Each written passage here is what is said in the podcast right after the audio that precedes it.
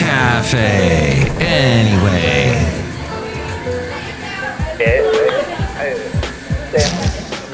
Mike's Daily Podcast. Welcome to FF episode 2634, 2634, and Mike Matthews and a program that's called Mike's Daily Podcast. It's a podcast that Mike brings to you from Cafe Anyway, somewhere in Podcastro Valley.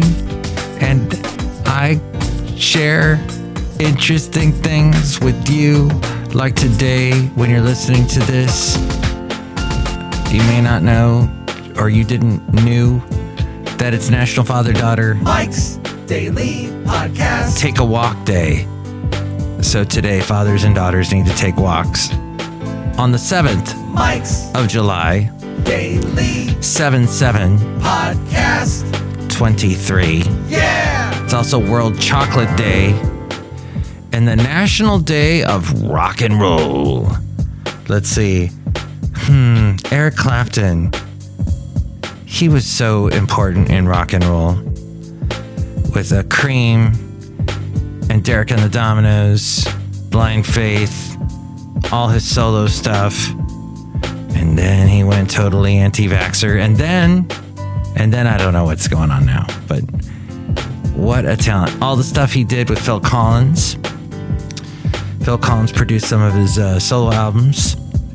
Perhaps you've listened to some classic rock in a dive bar. Today is also National Dive Bar Day. I am not looking this, I'm not making this up. You can look this up. It is true. It's also National Macaroni Day.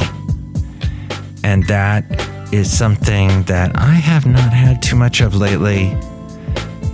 Although there's a new place, like a barbecue place, barbecue places tend to have great macaroni and cheese. But actually, it's not macaroni and cheese day, just macaroni day. And Global Forgiveness Day. Not sure exactly if that is like forgiving debt, which was a big thing Bono of U2 was into for a while, or if it's just forgiving people for their trespasses if they trespass against you. And here's today's podcast picture. And of all that stuff, it's Mike Matthews with the podcast picture that features Mike Matthews and his cat, or one of the cats. This is the one that's the wild cat that adopted him in 2021. I think it was late or late 2020. He started coming around and adopted us, and we got him fixed. So he's all spayed and neutered, neutered and whatever. His name is Patches the Cat. You can see a picture of him at mikesdailypodcast.com. And he's an older cat, so he probably knew this guy, the late great Basil the Boxer.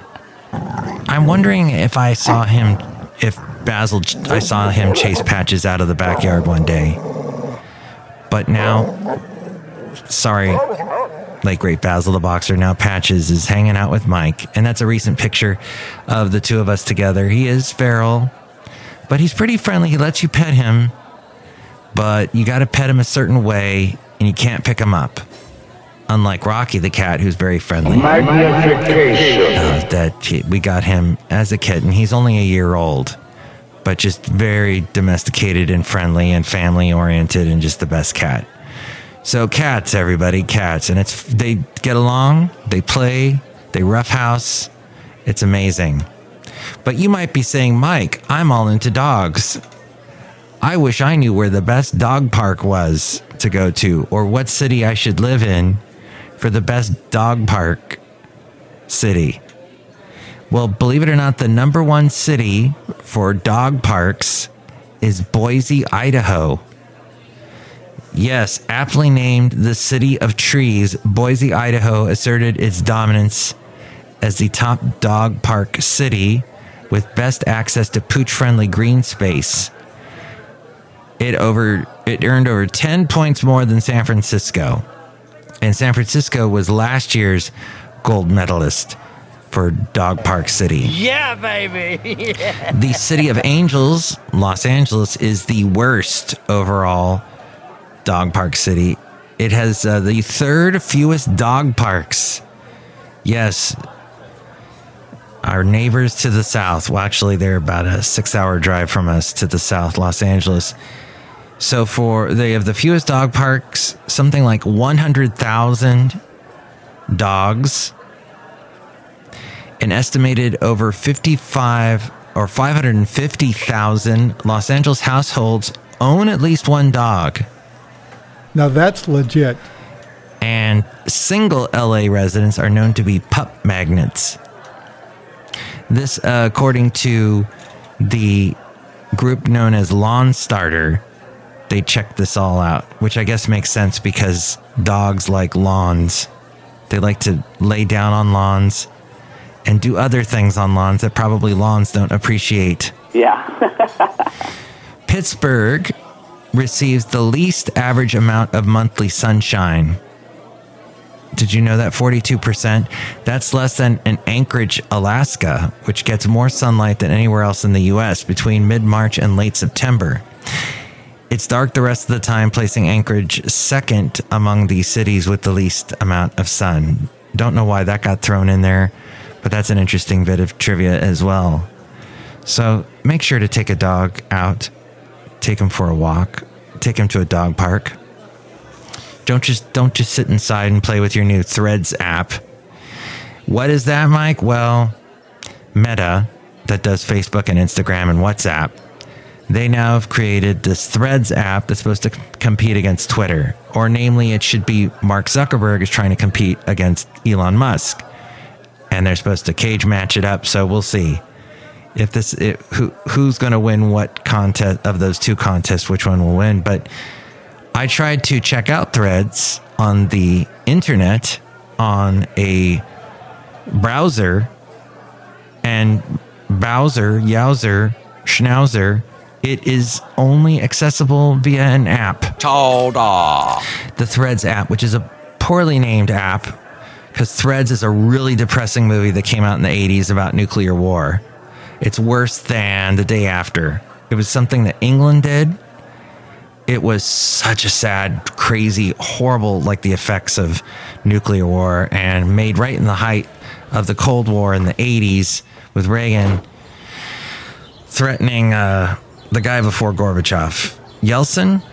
As we go outside a cafe anyway, where we bring you Mike's Daily Podcast, somewhere in Podcastro Valley, the last place on earth.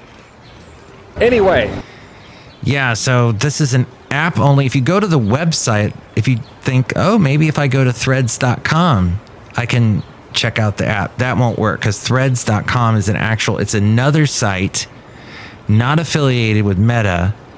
And what they do is they're kind of like Discord.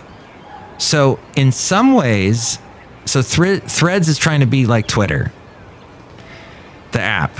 But threads.com, not owned by, well, this is weird, not owned by Meta, not owned by Facebook or Instagram. In fact, it tells you as soon as you log on to threads.com, we're not affiliated with Instagram. It's trying to be like Discord. And Discord is a kind of a communication, web based communication system that's like, oh, there's something called Slack, which I've never used. I've used Discord, and it's basically you're messaging people back and forth. Like when you're doing a Zoom call and you got that little message window on the side, and you can send people quick messages, that kind of thing. So, The Fascinating Material Project. So Meta's got to figure that out. Disney has got to figure out, oh, a couple of things. Now, did they put out Indiana Jones? I somehow feel like they're affiliated. Well, the the new Indiana Jones movie not doing well. Indiana, I mean uh, Disney's Pixar Elemental was a movie made by Disney and Pixar. Elemental, it is off to a poor start as well at the box office, which is thirty-three million dollars with a four-day start. You will travel into the incredible universe. Pixar has had a string of recent disappointments, including last year's Lightyear, the story of Buzz Lightyear. Oh, that's right, that came out. I didn't even see that. That took in just $226 million worldwide, which is a fraction of the Toy Story, which Light, Buzz Lightyear is a spin-off from. The Toy Story movies did so well, and it just, Lightyear did a fraction of that. The March 2020 release of the movie Onward delivered just $142 million globally. And that, yes, March 2020 was just as the pandemic started and the shutdowns, the lock ins, the what do you call it? The, the closeouts, the stay at home, the all of that was going on. Other films went straight to streaming, but Onward tried to actually still be in theaters. And then, you know, shortly after, any new movie that came out just went straight to streaming. The Little Mermaid failed to draw international audiences, in particular after its release this year. Even Marvel, they did their February release of Ant Man, and Marvel is owned by Disney.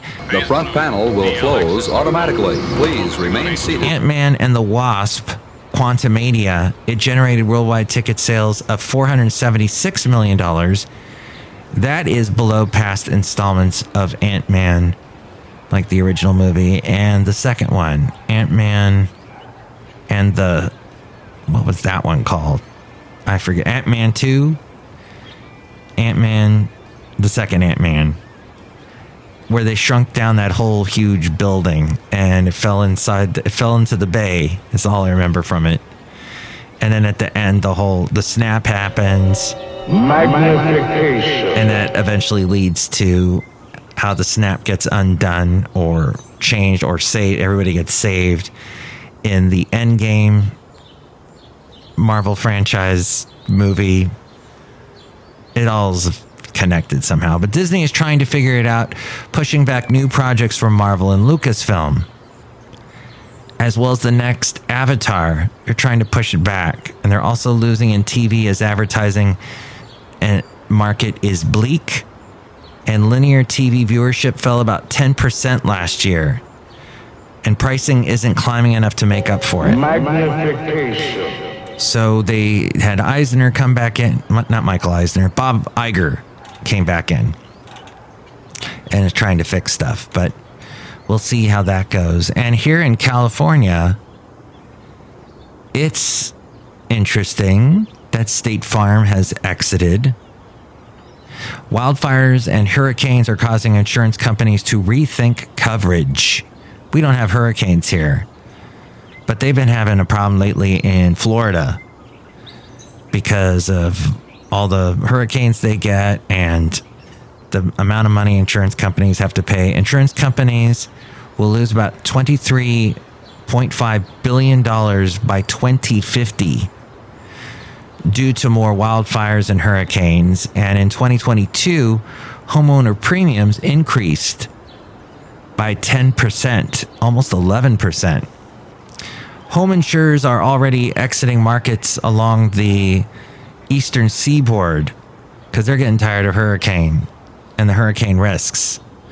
But State Farm's exit from California last month, or this was back in May, or was it April? Well, it was this year due to wildfire hazards causing a stir. Insurance companies are dealing with historic increases in construction costs, outpaying outpacing inflation, and rapidly growing catastrophic exposure, c- catastrophe exposure.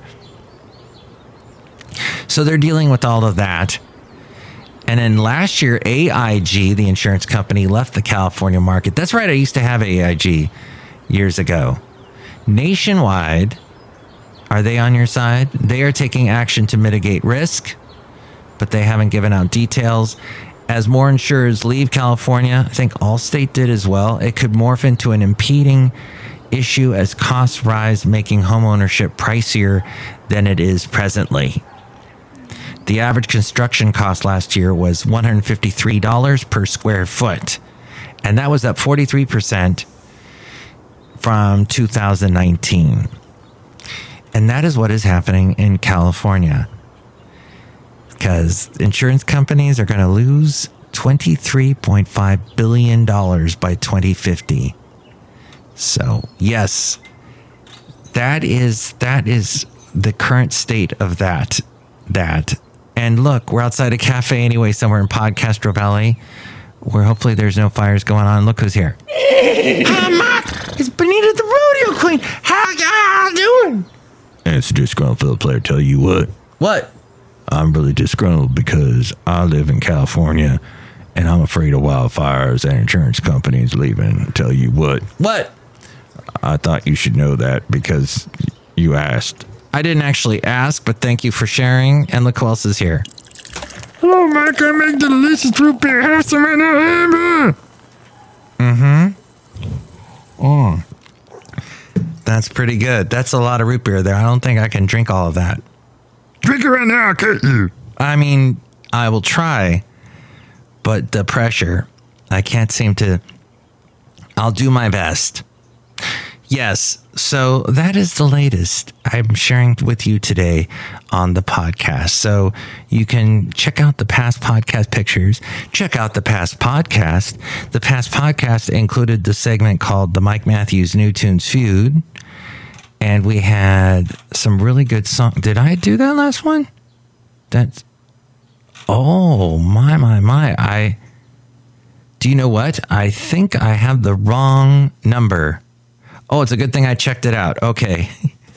I said F episode 2634. Hopefully, you've listened all the way to the end of the podcast because, in fact, it is not that number. It is F episode 2636. 2636 is today's.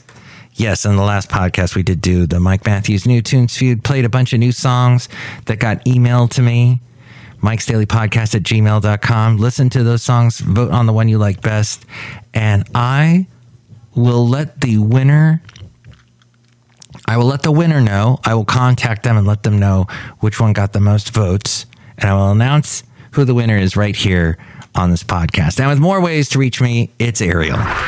Mike's Daily Podcast is written and produced and performed by Mike Matthews. His podcast is super easy to find. Download or listen to his show and read his blog at mikesdailypodcast.com. Email Mike now at mikesdailypodcast at gmail.com. See you tomorrow. Bye.